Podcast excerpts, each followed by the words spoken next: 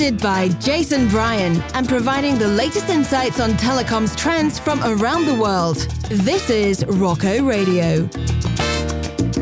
Welcome to Well Connected. On this week's show, I speak with Vedrana Miholic, whom I had the pleasure of meeting recently at the W A S eight event in Croatia. Vedrana spoke in the Women in Tech sessions at W A S, and it was a great pleasure to get to know her a little better. In her interview, Vedrana tells us about her role in STEMI, Learning by Creating, a place where people are encouraged to create new things, such as their Hexapod robot, where you can literally build your own robot, learning how to assemble it, and how to create a mobile application with which you can control it. As more and more women are needed in tech, to make this field more diverse, it was really encouraging to hear Vedrana talk about the progress they are making with the STEMI solution. The whole idea is that we want to shift kids from being just technology users, what they all are, to become creators. And it is amazing to watch them, how ch- how they change during the process, like butterflies, and how they gather all the confidence they need in order to really bloom in the future. Well, it's a real pleasure to be here in Rovinj. I'm not exactly sure how to say it. Rovinjo or Rovinj? Rovinj. With, huh? Rovinj. Rovinj. I love it. It's a really beautiful place. And I'm with Vedrana Miholic. Yeah. Who is a board member of a very important uh, group called STEMI. How are you doing today? Fine. It's sunny, it's pleasant, so I'm feeling great. It's really not, um, great to be here. We just were both panelists on the Women in Tech session here at the G S M A W A S event, and it was really interesting to hear your presentation um, today. Can you tell us a little bit more about, let's start with yourself. How did you get into the tech world? Oh, well... Um, I somehow think I was always in tech world. So my mom used to be one of the first mainframe programmers in Croatia. So when I was a kid, I used to draw on a big uh, white papers that come out of the mainframe. So I was kind of very close to zeros and uh, ones when I was a kid. And so it was somehow natural. So I used to be a coder myself, and then my career advanced and I became project manager and consultant and ended up in sales, in fact, but in in quite big Croatian uh, enterprise development company. You you must have felt quite different to the people around you. I mean, other girls your age. Is that true? Or? Yeah, I think I was lucky enough that I was brought up in the neighborhood. There were only boys, so we were playing like war games and stuff when I was a kid. So it wasn't that strange being among uh, many males and uh, uh, now in I T. Uh, but then again, I have many friends who uh, who were who um, are engin- mathematical engineers, as I am. So it was not that strange. Uh, somehow, in these countries here, there was a huge tradition of um, women studying uh, engineering uh, uh, faculties uh, in the seventies and sixties. So we m- must be grateful to our mothers and generation before us.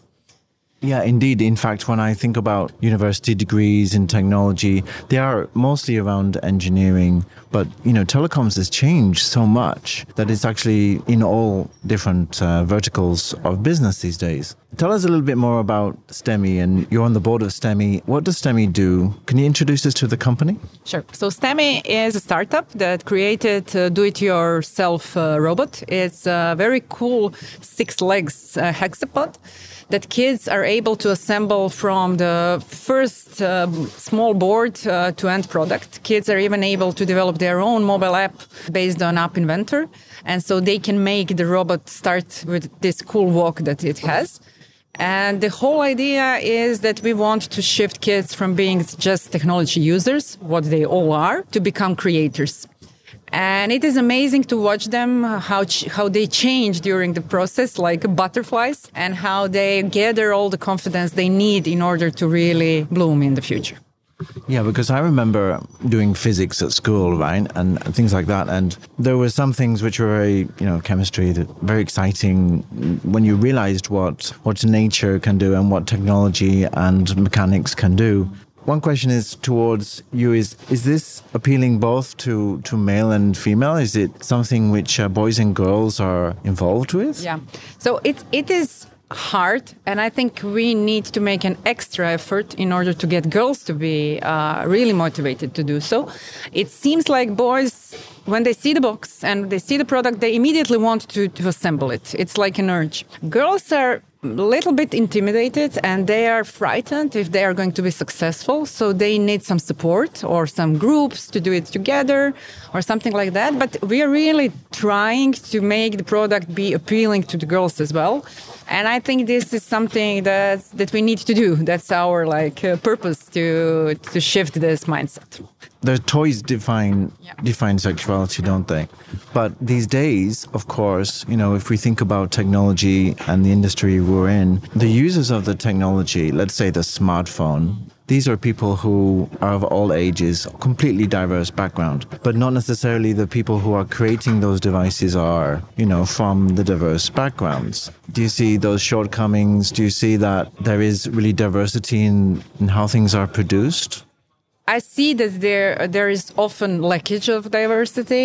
I can see that there there is more and more effort uh, being made to to bridge this this gap, and and I'm like I'm very optimistic person, so I somehow try only to follow the progress, not to focus on the lackage. So I think that things are going to change, but still there is so much thing to do. So that's that's something I see nowadays. Yeah, because we want we want women as well as men, and in fact, you know, people of all, you know, genders or, or natures to be involved in the Internet of Things, right? Because the Internet of Things is affecting everything around us. If we think about the car, you know, it has several SIM cards in that for different purposes. So what more do you think we can do to get more diversity in the delivery of, you know, or the invention of Internet of Things solutions? We need to ask diverse people what they really need. I'm often being asked to be a mentor or a jury member for some startup uh, things. And what I very often see is that people skip to really understand needs of the people who will use their products. And this is happening at all scales. Even big companies do that, small companies does that. So I think that uh, there will be a moment when market is going to punish you if you are not being really, really addressing real problems. And that will be the point when products will be fit to use for everybody. So we need to be patient or clever. Yeah. So it depends. No, it's interesting, isn't it? Because if I if I have a big company and I want to I want to understand what the market wants, what do I do? Well, I could have a user group session, or I could have a session where I bring different people from the community to talk about what their needs are. But usually there are very small groups. Now we have social media, we have the internet. Do you think there is more possibility to learn about the diverse needs of, of humanity? Sure. Sure. First of all, I think we should be really ready for real answers, not the ones we expect, because very often we do many different surveys, but we are kind of hoping to get real results. So that's very important. And the second one, I, I am really a strong believer in multi-generational knowledge. And I think that with all those articles that millennials are like this or that, we are cutting the most important, how do you say that, branch we are sitting at. Yeah.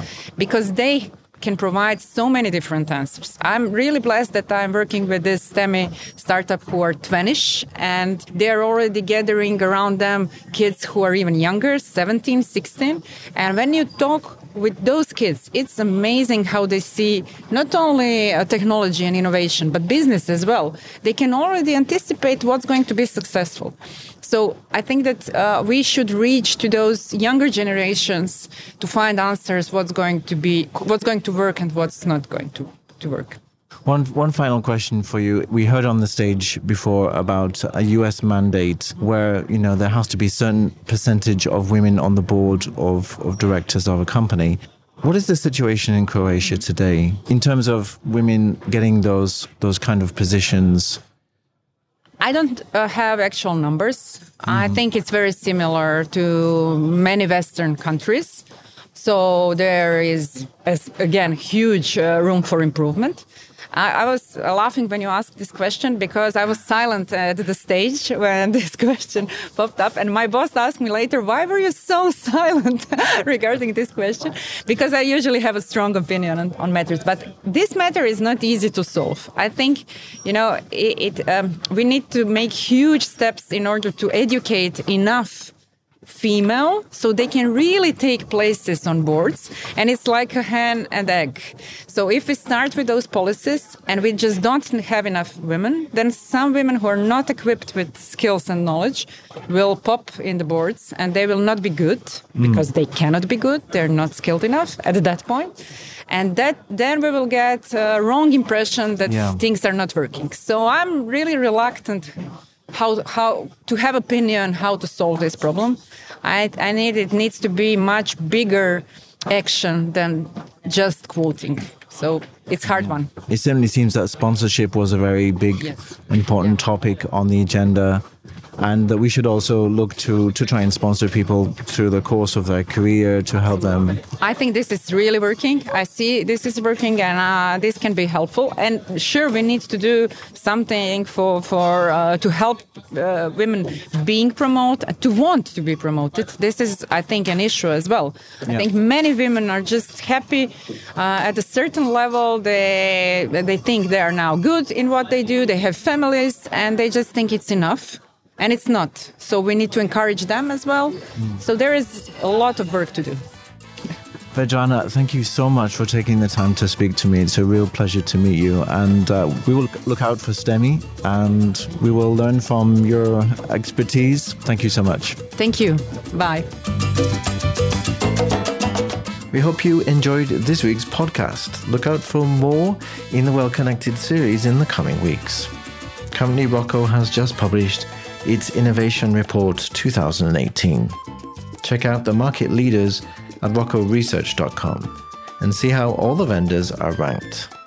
Until next time, this is Jason Bryan, and you've been listening to Well Connected from Rocco Radio.